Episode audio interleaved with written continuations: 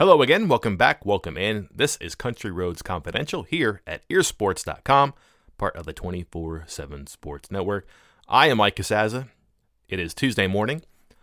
I only know this because I'm looking at a calendar right now. It is what helps me keep sort of days so they all don't blend together. It's my beacon in the dark. And so is the gentleman I'm about to introduce here, Chris Anderson. Chris? Michael, how are you? Good. I'm getting used to not being used to anything, so a little bit better than that. Let's start off today by being kind and not joking yes. and not making light of situations. Um, did not get any blowback on that last week. We uh, we frequently start about talking about feedback and things that people have said, or what type of comments or text or emails you've received. I was a little worried last week. Not gonna lie to you. Um, it because we talked about forthcoming news from Shane Lyons uh, when we talked on Friday morning. Um, and then pretty much before we even ended, we had an idea what was going to happen and everything. And we had to go back and pin an addendum to the front of the podcast by saying, hey, we're not joking about Friday at three o'clock. Um, kind of a bummer of a day Friday. Maybe there's good news and maybe um, weeks or months from now, everybody comes back and then eventually salaries are restored. But for the time being, a bit of a bummer. But uh, we're just gonna go into the actual content here and not try to be funny or not try to like uh, be glib about anything like that. But to to go back to that, Chris, um, that seemed inevitable that every since every other you know peer institution either has or will probably have to do something like this. Um, it was probably going to happen in West Virginia, and it did. But apart from the obvious that again, it's a bummer, it's unfortunate. Um, reactions to the news. Um, pay cuts, positions eliminated, furloughs. How did it strike you on Friday? Like you said, none of that should should really be surprising. Um, the fact that they didn't cut any sports is always a good sign. Uh, that I think that shows that maybe they're not at their you know at the worst possible spot. They're not in, in that at that point yet. And unfortunately, you know, as we're as we talked about it right before we we found out what was going to happen, and we were in a good mood. And we mentioned the Friday four o'clock, but said you know maybe some good news is coming because I felt like we had been getting good news kind of around college football about hey stu all these schools announcing that our students will be here in the fall and we intend on we plan on and so on you know no nothing concrete but all more optimistic views of we plan on kind of moving back towards a normal, not getting, not being normal, but moving back towards it. And so it was kind of a bummer that obviously it, it was some bad news um, for a lot of people. And, but the thing that stood out to me the most was how this has nothing to do with no football or altered football. This is about what's already happened. And if there's no football, I believe the exact word he used was catastrophic mm-hmm. is, is, the impact on if there is no football or if there are major alterations to the football season. And I think that's why when you see all these comments, people making commentary right now, we've we've heard Mark Emmert come out and say that there'll be no football if there's nobody in the stands, and then Jay Bilas very correctly points out that he's not going to have as much to say as he thinks he is because if there's no football, entire universities will be shutting down. I, I like they'll try to have school in the fall, but it will be catastrophic. It will like end a lot of things, and maybe this will change the way people approach things, how much money they get, or how they budget, or how much they spend on certain things. But that kind of stood out to me that man, if there is no football, it's going to get bad. And I don't think there's going to be no football because I believe that because of this, because of they realize that these administrators, that these athletic directors, that these presidents realize how important football is for the university, financially speaking. This is going to be some sort of breaking point between whether Power Five schools, FBS schools, FCS, the NCAA, however you see this this kind of fissure coming, there's going to be a, a break here. I think because I don't think everybody's going to be on the same page so much to unpack there, Chris.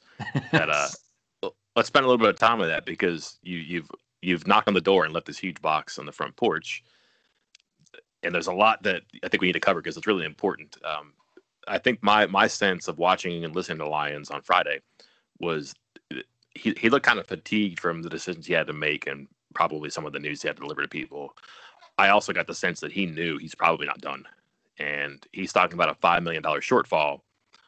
Um, and he got himself out of about 60% of that damage. I think they said it was going to save them about $3 million, right? Yeah. So that leaves another 2 million there. And that's operating under the assumption that they're going to have football in the fall. Maybe true. It's, it's leaning toward that to the point that we've gone from conversations about if we'll have football to how we'll have football, which is, I think, at least encouraging. Is if you're trying to climb the mountain here, you know, you stick your your stake in the rock and you pull yourself up. Well, now you've done that right now. You've gotten over one hurdle. You got to pull yourself up to the next and figure out how you get people into the games. And I, I keep going back to this, and it's going to be like a civil war. And I don't know what'll happen after, but you're going to have a lot of you know factions and infighting here because people forget like the NCAA does not have a lot of oversight over what the FBS does. More so, the Power Five, the Power Five leagues, they call themselves the Autonomous Five because they're autonomous. They rule themselves. And the NCAA pretty much gave them that authority. I forget what it was, maybe six years ago now, mm-hmm. by being able to provide for the student athletes in different means, you know, uh, healthcare after football, training tables, meals, things like that. All those measures that seem small or significant at, the, at that time, they still matter now. And not because like you can do certain things, but you've kind of given them the right to do that. So I don't think the NCAA is going to be able to come down and say, everybody must do this because you've already said 65 of these teams are different than the other 64. So, like, how do you govern this? I don't know how you draw these lines. I don't know how you redistrict football or anything like that. It's going to look like a congressional map in Texas, probably. And I don't know how that's going to like satiate everybody there. But even that, like, can you tell? Can can one conference in the Power Five go and, and another one can't? Maybe. Can some of the schools in a conference go and others can't? I don't know. And then furthermore, like what happens in West Virginia where you have a Power Five and a Group of Five school? Do you go by the state government? Do you go by the NCAA? Do you go by the Power Five? Do you go by the Group of Five? It's there's so many variables in there that again, there's a whole lot in that box, and it's extremely complicated. It's going to take time to unpack, but we're really getting close to you know significant dates for how you start. I think we're beginning to understand all the questions. No idea about the answers. Yep. And one of those first dates is what Wednesday of this week here, mm-hmm. um, with the May 13th, with the NCAA getting back together to discuss the current um, ban on in-person recruiting and, and team activities through the end of May. So uh, I think we might have an answer on a couple things, not a lot of things, but maybe a, a little bit of clarity in within 24, 48 hours. What do you think? What, what do you think will happen that day?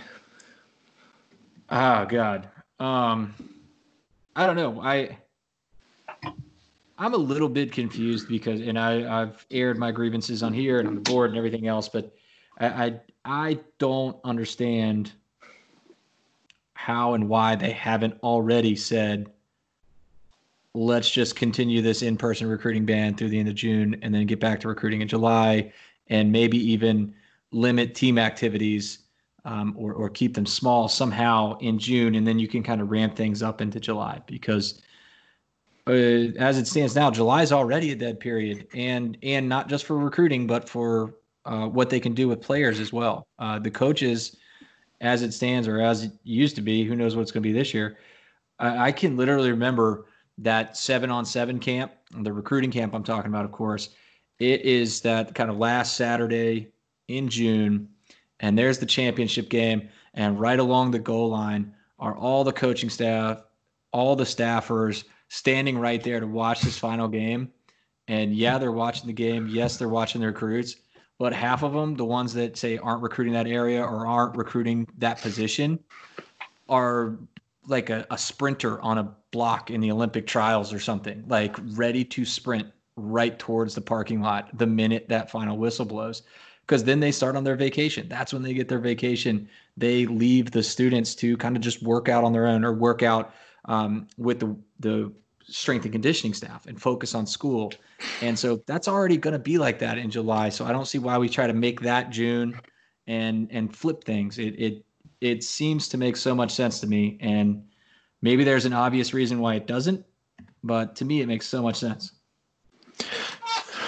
We'll get to why we actually decided to sit down and talk today, which is this exercise of re-rating and re-ranking recruiting classes from the past. But let's stick on this topic here with um, dates coming up and and decisions, and I think things that are becoming more and more assertive from the different parties with regard to football and how it comes back. I, this did not get a lot of attention, uh, and probably deserves more. But Mark Emmert, who is the head of the NCAA, said that he talked to presidents, chancellors, conference commissioners, and there was agreement that you can't have football without students on campus. How can you have players on a field if you can't have people on a campus, right? And then the commissioner of the Big 12, presumably one of the people that Emmert has had that conversation with, says, well, actually, you could do that. Like if you can have online classes and kids are in school, well, yeah, you can play football, which is a pretty swift capitulation from Emmert's point to Bowlesby's. Like it, it's two very different things. They stand in opposition to one another, and you kind of see where these conferences are going. Now, that's probably going to be a different story in other places. You mentioned Oregon and its set of rules. That's way different than what's happening in Georgia and Florida, for example, and, and how those things work too. So it's it's going to be very unusual and very different. But the whole fan thing, that's an important thing too, because let's say you can have football, everybody can do it, but you can't have fans. Can you tell a school in a state or a school in a city or whatever that everything's cool and you can have gatherings and you can have sporting events? Can you tell them that they can't have it because another school in another city, in another state on the other side of the country can't? And that's a huge competitive and a huge equity matter that I think that they're really kind of trying to figure out how do you do it. Everybody can play, that's good. You can make TV money. But man, the money you can make by having fans in the stands, that's significant too. West Virginia is in excess of $2 million for every regular home game. If you tell them that they can't have that, they're going to lose $12 million. But if the governor says, no, West Virginia, it's safe, it's fine, have your football games, all right, you're going to make 12 million, but maybe somebody who's in the Big Ten can't do that. Maybe another Big 12 school can't do that because their rules, their jurisdiction says no fans. Um, that's going to be a weird thing. And again, go back into West Virginia. If Conference USA, which has Marshall, says, sorry, no fans, but we'll get everybody back in the field. And West Virginia says, we're in the Big 12. We're allowed to have fans because, you know, Oklahoma, great progress, Texas, great progress that's going to be very different. And how do you adjudicate one or the other here? So the, these things are so strange and so different. And then the, that kind of funnels down to what you're talking about now here too. Is NCAA going to have the oversight for recruiting, or is that going to be a group of five, a power five, a conference by conference thing, a state by state thing? I have no idea. Like this, I mean, yeah, these things are going to come pretty fast now. There's been a lot of talk and a lot of discussion, a lot of thinking for a while. The time for action is coming, and that's probably what I'm most curious about, which is probably an obvious thing because we've been waiting so long. What actually happens is what we are and what we want to know most. But I'm fascinated by the many possibilities, like the many possibilities. Never mind the outcomes, but I think we're going to see so many different proposals and theories before we get one that actually comes out. But what comes out may be very different from one to the next. And I'm going to ask you something on here related to this that I think somebody asked me earlier. I didn't have the exact answer, but I mentioned on our board the other day that I've been, you know, every every few days I check in with the signees for basketball and football, guys that were scheduled to enroll at the end of this month or the first week of June. Every single one I've spoken to, every single one, all the way up. Uh, I think the last time I asked them was Thursday night or Friday night, uh, or it was Friday night because I was talking to them about the reaction to the branding partnership for a Saturday morning article, and every single one of them, again, yeah, I'm gonna be there the first week of June. That's the plan right now. And I'm looking at the calendar. That's three weeks from now. And I don't. It, are they enrolling just to get to campus to take online classes? Are the dorms even open? Are they allowed to do that? Um, I, I, think we'll get some of the answers, at least as far as football mm-hmm. activities from the NCAA later this week. But I, am curious. I mean, you're there. Are, are the dorms open? Are kids even allowed to be there? No. No. I mean, they could be here. They can't tell them to stay away. And then they had that period of quarantine where if you came from a hot spot, it was 14 days. If you came elsewhere, it was five days. Um, how you track that, I have no idea. But so in theory, if they're gonna have, if they're gonna have everybody back on campus on June 1st, then they're to have to start letting people know soon because I'm assuming those quarantine things still come into place. I'm not sure all the hot spots are the same, and sure, in fact, I'm sure that a bunch of them have fallen off, but dorms aren't open to my knowledge right now. Like, there's nothing on campus that is functioning as normal, so that'll be strange. Now you can enroll and take online courses. That's going to start up here soon. So, could guys get into curriculum and just bank some credit hours before they get on campus? Yeah, I think so. I don't think that's an issue and I don't think people should be, make too big of a deal of that. For example, uh, TCU had a five star recruit, a running back, enroll on Monday, and I think people were like, "Wait a minute, what? You can do that? Like he's not going to be in the front row of like English 101 taking classes today. He's probably just in online courses, and those things can open up now. Um, I don't think it's anything against that. Like they've been having online semesters, so as I'm listening to you talk, conceivably some of these kids, as long as they've graduated, they could or have you know attained the credits to graduate, they could probably start online classes soon and just start banking hours. That's good. But See, physically being on campus, I think, is a different matter right now. Yeah, and I think I, I, um, you know, clarified that with a couple of guys. Like, you're going to be in Morgantown, and the answer was still yes. So, not all of them have. I, I didn't clarify that with all of them, but a couple of them, yes, like physically on campus is their plan in three weeks. Um, but I guess we'll see. I mean, again, it's a plan, and, and, everybody's aware that plans might change, and they all know that too, and they've all said that too. So we'll, well it wouldn't uh, be hard to it, it wouldn't be hard to unroll that. Like you could you could on what's a week from June first, twenty fourth, right, twenty fifth. You could say on May twenty fourth, May twenty fifth. Hey, we'll have the dorms open on June first. That could happen. Yeah. Uh, Mike, I have I have some breaking news that is completely unrelated to this, and it's going to make you really excited. Mm-hmm. Like, really excited. Oh, okay. You ready? I don't know if I can be after that, but yeah. uh, your employer, CBS Sports, has inked a four year deal to show every UConn football home game. Are you ready for that? That's that's your team. Oh man, it's finally speechless. What? What? You thought I was going to tell you something about WVU. This just scrolled right across my text. CBS Sports and UConn football. Randy Edsall, baby. Randy Edsall. Mike, maybe they get you on the sideline for one of those games. I, have been a good employee. I don't think I deserve that. um, Your thoughts? Or, or what can you say? Well, that's that's a good point. I am excited by today's news and eager to see what the future of Huskies football brings to the signer of my paycheck. um, tell me more. Is it is it because they're separate from a conference now, right?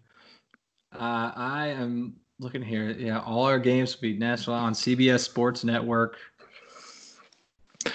Listen, credit where credit's due. That they they do not have a conference now, and that's that's a program that was being mentioned as inevitably dropping down to FCS just because of the revenue problems. Um, that's income. That's and that's a that's a pretty unique television deal. I'm not just saying this because I work for CBS and I have met Randy Edsall. Um, that's that's a pretty significant stroke for income there. I mean, this is the time where people are, are losing money uh, across the board, right? We're just talking about that. Um, to be able to ink a pretty unique television arrangement because nobody else is putting UConn games on TV um, now and in the future, probably. So to find a way to get on TV consistently, I mean, it's. I'm not saying that UConn is Notre Dame, but is there anybody else that has a network that's devoted to covering their games besides those two? Well, now I know what we can aggregate. UConn CBS, similar to Notre Dame NBC. Source, Mike Casazza. I'm gonna have I'm gonna have to check my email about my UConn tweets. I guess. yeah. Really, but, really, and truly, one of the worst defenses in football the past several years. Um, just mind blowing numbers when you look at the success rate, especially passing the ball um, against their defenses. And um, Randy Edsall. Yeah. Hey, we can get back on track. I couldn't. I could not help myself when I saw that roll across my screen. You can get back on track. You're flustered for the rest second. of the podcast. Well, let's let's not because let's get to the business at hand here. Uh, on Monday morning, kind of um, spent some time over the past days and weeks and, and, probably even months to be quite honest. This is quite some time ago we first dipped into this, right? Yeah. Looking at a history of recruiting in West Virginia, basically taking 18 years, revisiting everybody's rankings, getting industrial or industry averages. So, what recruiting services were available at the time? 24/7 was not a thing back at the at the beginning of this, but and then kind of averaging the ones that were together who also ranked the players, giving them the initial rank, and then evaluating how they performed in college and giving them a separate rating based on their production and their completion of their eligibility or their pursuit to the NFL, and came up with pretty interesting, I think, results. You get a, a glimpse at the very end about you know how everybody looked on paper from industrial average versus the re-rating 2002 to 2019 and then also how many stars they got in the re-rating. You know you might not have gotten a lot of five star recruits of the years in additional so many years later when you get to look back at how they actually performed and you rate them based on their production in college, their longevity in college, their awards in college. Hey, more five stars. That's pretty neat. That's kind of what matters. Because, and this is the point made at the very beginning, at a place like West Virginia where recruiting isn't easy, if you're going to succeed, your your classes better be more successful, held in higher regard on the way out than they were on the way in. Imperfect look at history, but interesting nonetheless. Yeah, there's certainly some things that stand out to me right away when I'm looking at it. Um, Such as the first things are uh, the revised ranking for 2003 2004. Obviously, that those classes are what makes up the majority of that 2005 2006 2007 run. Um, mm-hmm. So that makes all the sense in the world. That was uh, what the best three year stretch in WV football history, and those are the two highest rated revised rated classes out of that.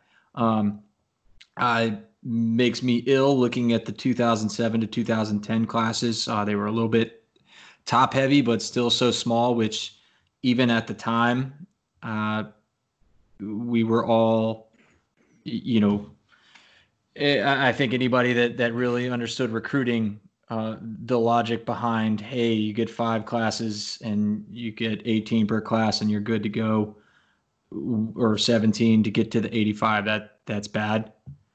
Um and, and it, it's painful to look at because you look at like that 2010 class which is at the highest rated class per you know average star rating and they got what yeah. eight eight ten guys in that class total? I mean it's painful to look at. Yep. Interesting to me was the kind of immediate gains by rodriguez recruiting classes. If you look at his industrial ones, his first couple years are the lowest 14, 15, 16, 17, and 18. The bottom five ranks for his first five years for industrial averages. But man, if you look at the revised ratings, all of them are top 10. So you're you're you're talking 14, 15, 16, 17, 18 is 2006 back to 2002. If you look at the revised ratings, tied for ninth, eighth, second, first, tied for ninth from 2006 to 2002 really overperformed.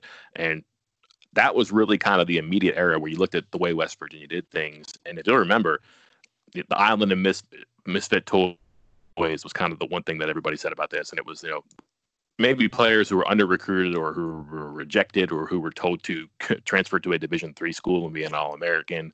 And they came to West Virginia and performed. And that kind of set into motion maybe an identity for what the program was going to be. If it was going to become a, a, BCS contender and a conference championship contender on a consistent basis, it really had to make the most out of people on campus. It wasn't going to be, you couldn't care about the initial rankings and you couldn't favor a guy because so and so said he was, you know, a four star player. Well, maybe you can't get him, so you don't spend time with him. Maybe you don't believe it, but you see this one guy, like, I don't know, uh, a running back from Pennsylvania, Levittown, who can't get into a school in Maryland, but hey, he comes and he, he earns All America honors at West Virginia Steve Slaton because you believed in him where others didn't. So that was kind of what was interesting to me. And then you're right. If you look in those middle of it, you know, the 2010 class is the number one on the initial industrial average, and it's ninth on the revised one. Um, but before and after that, 13 and 11, 10 and 12. Um, just a strange period in the middle there.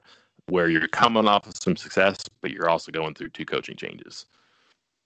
Yeah, and I I'm I'm looking again to try to figure out the my theory has always been, and it's I, I think we've we've definitely got anecdotal evidence, and I'm sure somebody out there has actually done the research on this, but that recruiting classes peak like N plus one uh, for your on-field success. And in this instance, the very first thing I look at, uh, I notice it right away. 2005, that was the um, obviously the Sugar Bowl season win over Georgia, and the mm-hmm. you go N plus one. So instead of the next class, which is 2006, plus one is 2007. That's the second best class ever at West Virginia. Um, uh, again, I'm not sure it really follows through with everything. That's kind of what we've always assumed was the case. I see 2007 wasn't that great in the industrial average, but on the revised rankings, number three. Um, so kind of rolling through there again. 2011, boom, four number four ranking. So might be some truth to that. I, I think you do see that kind of big push in the recruiting on in the recruiting rankings and in the recruiting trail. Um, one full cycle after the success on the field if you're not familiar with what we're talking about here, go check it out online. Uh, go to earsports.com and it's there. It's called 18 again because I'm very good with words and we're looking at 18 recruiting classes again. But what we did, unscientific, but here's how we did this. Anybody who who stayed to graduate, finish their eligibility, or leave WVU for the NFL, they counted at least two stars, two, three, four, and five. And a five star is a Associated Press first, second, third team All American, someone who started with 40 or more starts in their career, or someone who won or was a finalist for a major award. A four star person is a first or second team All Conference pick, or someone who won a conference award. A three star player is someone who started 12 games, or who was at West Virginia for fewer than four seasons, but averaged three starts a season. That accounts for the transfer craze of West Virginia craze isn't the right word, transfer trend. Um, two star is someone who exhausted the eligibility and either played in games or, well, one case I'll get to, wasn't ever in trouble, but just wasn't ever on the field. Just played, didn't play, but nevertheless completed the eligibility. Or it's someone who's on the roster right now and hasn't yet attained three, four, five star status. Everybody else is a one star. Um, probably the best way to do it. The trouble is there are some exceptions there. The one that everybody pointed out right away was Bruce Irvin, one of the more successful college and NFL players in this period for sure. He never had AP All America honors. He wasn't here four seasons, so he didn't start 40 more times. He never won a college award. So he's not a five star player. He ended up being a four star player, which is kind of strange, but that's kind of the way it worked. Um, my point being here that the parameters are not perfect, but you really can't wrap the parameters around an outlier to accommodate one person. I think what we did here was we found a way to put the cookie cutter down and get the people inside each one who kind of belonged there too. What did you think of the ranking system? I liked it. Uh, like you said, the the once you get to the two extremes, you, you, there are some issues. I think the Bruce Irvin one was one you you rightfully pointed out, or other people rightfully pointed out, and uh, I think my only catch would be for like some of these, somebody has to start. So somebody has to be getting close to a three star. Uh, I feel like so even if they're two stars, they're they're people are going to be starting. If you had you know 25 two stars on a team or in a class, some of those guys have to start. Some of those guys have to start a lot. So somebody's going to get a three or even a four star, um, kind of by default but well, maybe not. Maybe, no, not four star. So I guess three star. But mm-hmm. a lot of them. Yeah. So four star, maybe not, because yeah, you got to get all conference, which which is not easy to do. But um, I like it. I didn't see any specific person that I would have. Heck, I didn't even get. I, I, I get the Bruce Irvin one, and I see it now. I, I kind of agree. Yeah, maybe a five star, but uh, even as I was scrolling over it earlier and reading through it, nobody really stood out to me as like, man, uh, that guy was better or worse than what his revised rating was. So, well, readers did pick out two. I think maybe it was one reader who picked this one out too. But Broderick Jenkins, for example, was a serviceable college player. Played in three dozen games, maybe. Um, did okay. Started every now and then, but he didn't graduate at West Virginia. He didn't complete his eligibility at West Virginia. He becomes a one-star player. Um, that's unfortunate, but I think part of it is that if you're gonna if you're gonna work the recruiting thing right, you're gonna have to be able to recruit, but also retain. And if you have people who are leaving a lot, then you know that that doesn't work. Now he left, I believe, in between the no during his senior season. Is that correct? So mm. he was here for a long time and he mattered, but he just didn't finish up the eligibility. There are more players unlike him in this and there are people who are like him. Another one um, was Skylar Simcox. He was a transfer kicker, 2018 recruiting class, and he never played but still he factors into this and he receives um, trying to think how many stars he got i believe two right yeah he gets two stars right um, never played but he got two stars he was here one year though how many people start and finish their eligibility and don't see field very few i can't think of anybody else on this chart who started their career at west virginia or who transferred in and both of them start or transfer in and then finish their career here who don't play so that's kind of a weird exception there too. So it's it's a strange thing that you know you can contribute for a while and not count, but you could not contribute and count. They're glitches. It's imperfect. I get that, but you're looking at 18 years. You know, let's say like on average, maybe like 20 people in a class. You're talking like 350 players here, roughly, and it's not going to fit everybody. I get that. Um, but what was kind of curious to me, or most interesting to me, was to revisit at the end and see um and see how the re-ranking did.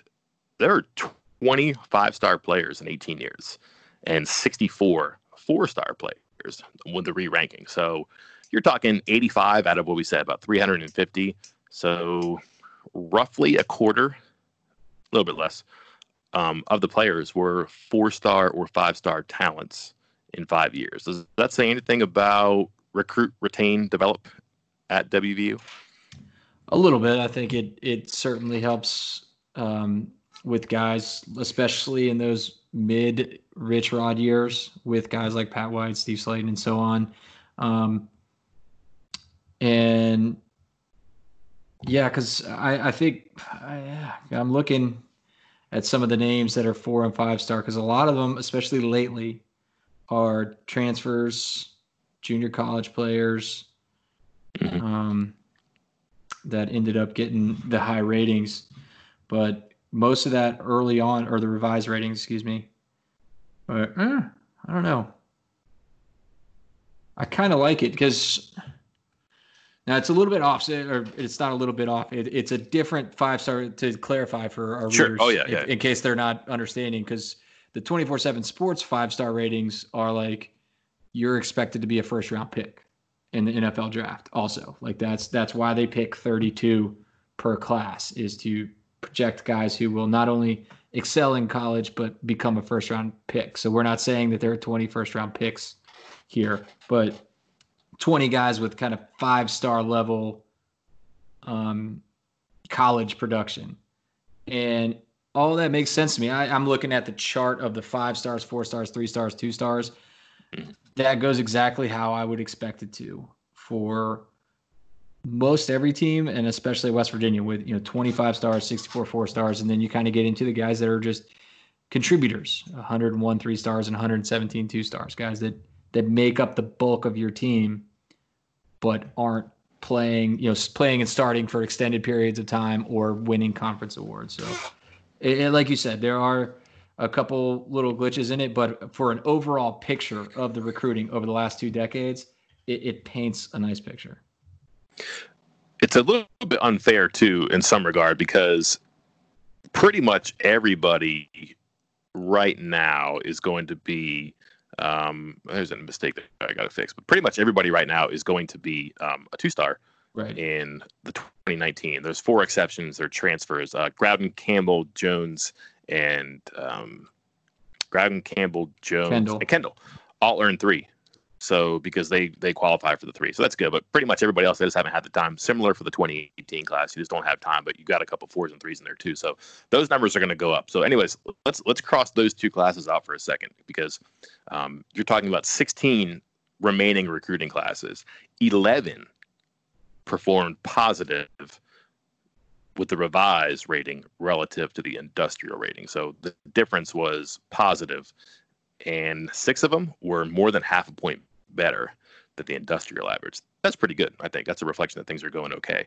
Um, I want to ask you this though. We're talking about how the 18 and 19 classes they don't fairly represent what's happened here. There are some players though who could really jump here. We're talking a ton of two star players. Um, I believe 36 in the two, if I have my math right. Mm-hmm. So it's a pretty good number. Uh, which ones do you see here who could jump? Let's skip three. Who could go to four?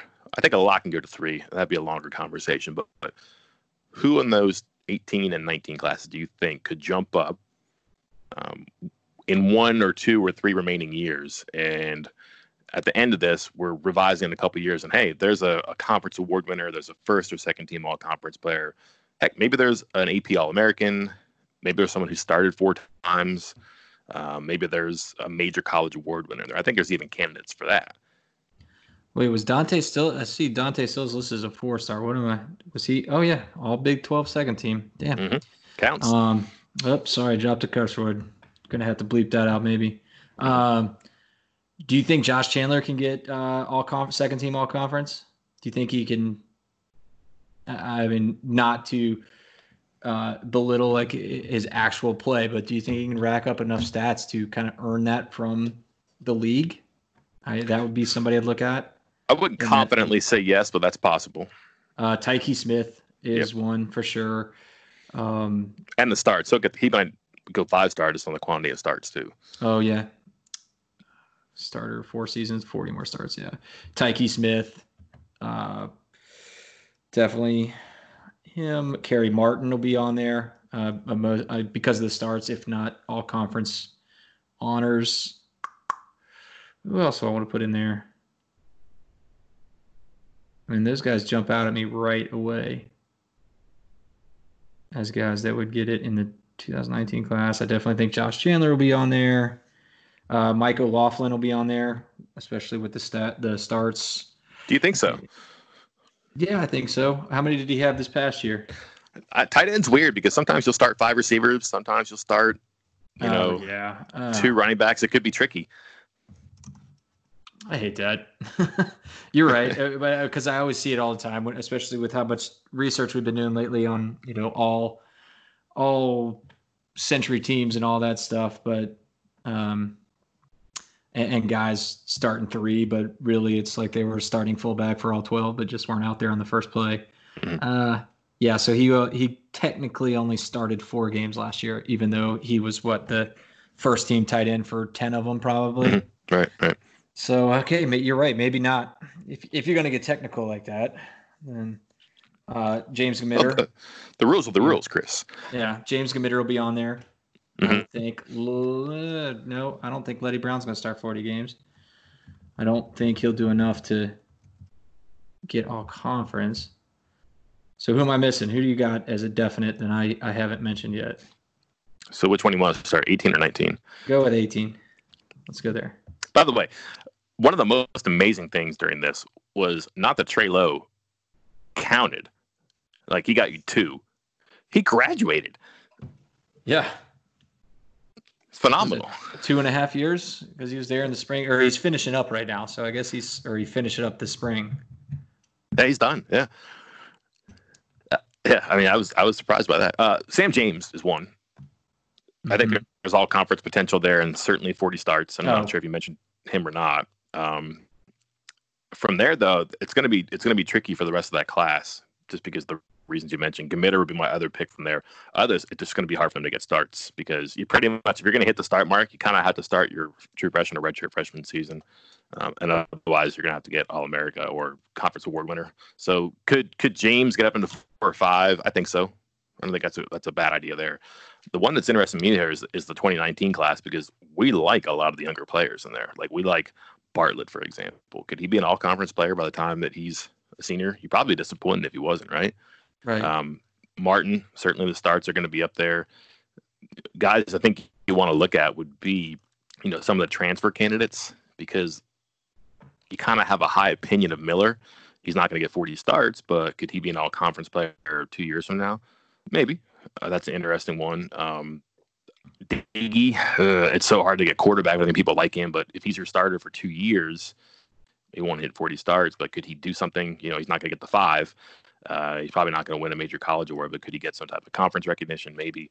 The rest of them, you're really kind of projecting on because it's it's hard for them to hit the certain marks that we're talking about here, which is kind of the point. You know, five especially, but four, you know, you're kind of you're being rewarded for not potential, which is kind of the difference with the recruiting aspect of this. You're kind of being rewarded for production, and some of these are more attainable than others. But if you're going to be here for a couple years, if you're a starter in a major college program for for three years, you know, a conference award or a first or second team pick, I think that is a reasonable reservation for a, like a special player. And like a truly special player would be someone who gets you, you know, 40 starts, eh, but an APL American honor or win or be a finalist for an award like the Groza or, you know, Maxwell, O'Brien, Remington. There's a whole bunch that West Virginia's been involved with in the past Groza. Um, the one thing it's, that's tricky about this, and I understand, is that putting the parameters in for four stars and five stars, you would think that starting games would be more of a four star thing. But I think at West Virginia, if you start 40 games, you're going to contribute quite a bit. And that's a weird thing I understand. Like, oh, 40 starts, all you did, you're out there. Because, like you're saying too, in some of these spots, you're going to have to start. Like, guys are going to have to start. Fewer and fewer of those are just there because someone has to start 40 times. So I, I do kind of agree with um the idea of making 40 starts a benchmark and it's 10 starts a year for four years, you're probably going to be a pretty important player for a program. And again, relative to West Virginia, getting program guys who can contribute across time. I know that people are infatuated with transfers, but that's immediate infusion of talent, you know, quick return on investment. But if you can get someone who can help you out for four years at West Virginia, man, that's a major stake in the ground too. So we had outside help on this, and that was one point I had asked about, but that was kind of why that was a recommended mm, qualifier for five stars. If you're here for four years and you start 40 times, that's a pretty big uh, contribution to a program like WVU. That's yeah. what's going to be difficult for some of these 18, 19 guys. A lot of them are in position to start 40 or more times. And again, if if Sam James, if Kerry Martin, if well, who else racked up a bunch of starts last year? Tykee Smith, if they can get to 40, um, it started this past year and they continued it across three years too. I think it's a good representation of what they might be if you're having this conversation and re-rating and re-ranking a couple of years from now. Was there anybody when you were going through that surprised you one way or the other? Like you thought they would be higher or lower? Uh, probably like a lot of people. Um, Keilen Dykes, who was a good player, I was surprised to find that he he hit um, five stars, but he earned all Big East. Now, granted, it might be easier to be all Big East than all Big 12. That's not his fault, though. That was the one that I think kind of hit me right from the start. Um, and then just, I, w- I would say that the fact that I always forget this Stanchek was an all conference player, but he wasn't an all American. That was strange to me. Um, Scooter Berry was a five star player. Strange to me. And then if you go through some of these other ones, like, would you would you believe that Jared Brown was a four star player? That surprised me. So more of a recency thing because I think I have a better handle on people who I've more immediately covered or covered more recently. But, but um, the early five stars, that was a bit of a surprise. Trey Lowe being a two, I forgot he graduated. That was a bit of a surprise. And then just, you know, kind of the people from years back when you say, you know what, they probably got a bump because of the Big East, but they were also the reason that those teams were good too. So West Virginia for a period of time was an up and coming program, you know, knocking on the door of the BCS and the national title even, and they had some good players there too. So it was a good reminder in that sense. Yeah, I'm looking at that 2007 squad. That that was or class. That was that was a good class. Really like, good. I mean, I, I know it had Noel Devine, and that's what everybody remembers from recruiting. And maybe the end result didn't have somebody like Pat White or Steve Slaton or Tavon or whatever, but like just a, a, a lot of contributors just up and down. I think I should probably there's probably a chart for this somewhere, and I probably should have checked it beforehand. But most four stars revised rating in a class, right? Three, four, five, six, seven. Yeah, that's at the end. Yep. Mm-hmm. Um, that's pretty remarkable to have that many players from one class kind of really contribute like that. Yeah, most most in a single class for the revised rating. By a good margin. A couple years had six, but eight, uh, and then there are only twenty kids in that class. I say only because a couple years later they had nine who stayed, yeah. but um, they lost a bunch of people from that class too. Look at the people who didn't make it in that 2007 class, and if you can remember back that far, there are some there are some good players in there who just didn't qualify and didn't stick around. Asa Chapman, uh, Evan Rodriguez, I believe he went to the NFL for a little bit, and Vince Harris was a really good prospect too, was he not? Yeah. What was the other thing I was looking at? There was another one that was just loaded with NFL guys too. So it's I kind of like, oh yeah, that was what I was looking at. The 2010 and 2011 both are two of the would you say five that the revised ranking was lower than the industry ranking. And yeah, 2010 lost a lot of players. Yeah, the 2010 just I mean one, three, four, five, six, seven, eight, nine players that count, and one of them was a walk on. Um, mm-hmm. But yeah, walk on kicker. But then you look at uh, some of the names of guys that went on to the NFL: Bruce Irvin, Quinton Spain. Going to the next class, Nick Kwiatkowski, um, uh, Josh Francis went on. I, I, people might not think of him, but he went off, played in the NFL, played for the Packers um, before bouncing around some of the smaller leagues. So it's it, those two classes are going to get a bad rep, but produce some pretty darn good players too. Did um, the did not retain list give you any memories? None of them good, but yeah, a lot of a lot of memories in there. somebody getting stabbed and somebody or what was that fight all the way across town in Morgantown and uh, God, Dante Angus. Of, Dante Angus, who played offensive line, defensive line, offensive line, defensive line, disappeared from the team and then showed up in the transfer portal a full year later. That was a good so, one, too. 9, 10, 11 were very interesting to me. Let me tell you some players who didn't make it from 9, 10, 11, if, you're, if you don't mind. Um, yeah. Jenkins, we said he was good. Branko Busick was uh, a pretty talented linebacker who I think would have been a good player. He just had some off the field issues that he's since corrected. Um, is actually a cage fighter now. Chris Snook was a four star, um, just didn't last. Cole Bowers, Daquan Hargret, Jordan Weinger. These are all solid three star players. But then you get into like some of the again the cream of the crop here again. Logan Hasty was you know a top receiver. Dominic Davenport, a high school teammate. Those are both four star guys. Jonathan Scott was a big rangy safety who they really liked. And then of course Davida Fanau. Those are all four and above guys who just didn't make it. And then a year later, Jeremy Johnson, Deon Long, Marquise Wallace, all highly regarded guys, um, skill position and linemen. And then, yeah, you're right. 2011 class had some, you know, some good enough players. I think. Uh, also, Justin Turner was a five-star transfer. I'm trying to remember where he was from, but he transferred in for the 2010 team and just didn't stick. Uh, but yeah, that 2011 guys who didn't make it, um, solid three-star kind of guys. Ben Bradley, Dante Campbell, Matt Morrow was a junior college linebacker, no cornerback. I think he played me safety. Vance Bernard Roberts, those were good Maryland players that West Virginia was trying to matter at. So a lot of talent squandered in those three classes, unfortunately. Oh, I, have a, I have a quiz for you if you're ready. Uh, can you give me one second to oh. say that I, I, think there is a common factor in a lot of these, and it's very unfortunate, but uh, Chris Beatty, Chris Beatty, lead recruiter on Tidewater, like, yeah, yeah, on like half of the kids that either didn't make it at all or ended up leaving pretty early. Um, I think you know that was obviously this was pre uh, the new NCAA rules that you couldn't if you signed a player that didn't qualify, you couldn't sign somebody else, and there were a lot of very questionable academically uh, kids that that were signed in those classes as well. Yeah, I would love to go through and pick the all didn't make it teams. I'm looking through and I don't know if they took flyers on guys or what, but it's not just guys like, for example, recently Quantel Rains or Steven Smothers, but like Tyreek Cole, um, Javon Durant doesn't count. I'm trying to think of who else here in my head. Uh, who's the running back from North Carolina?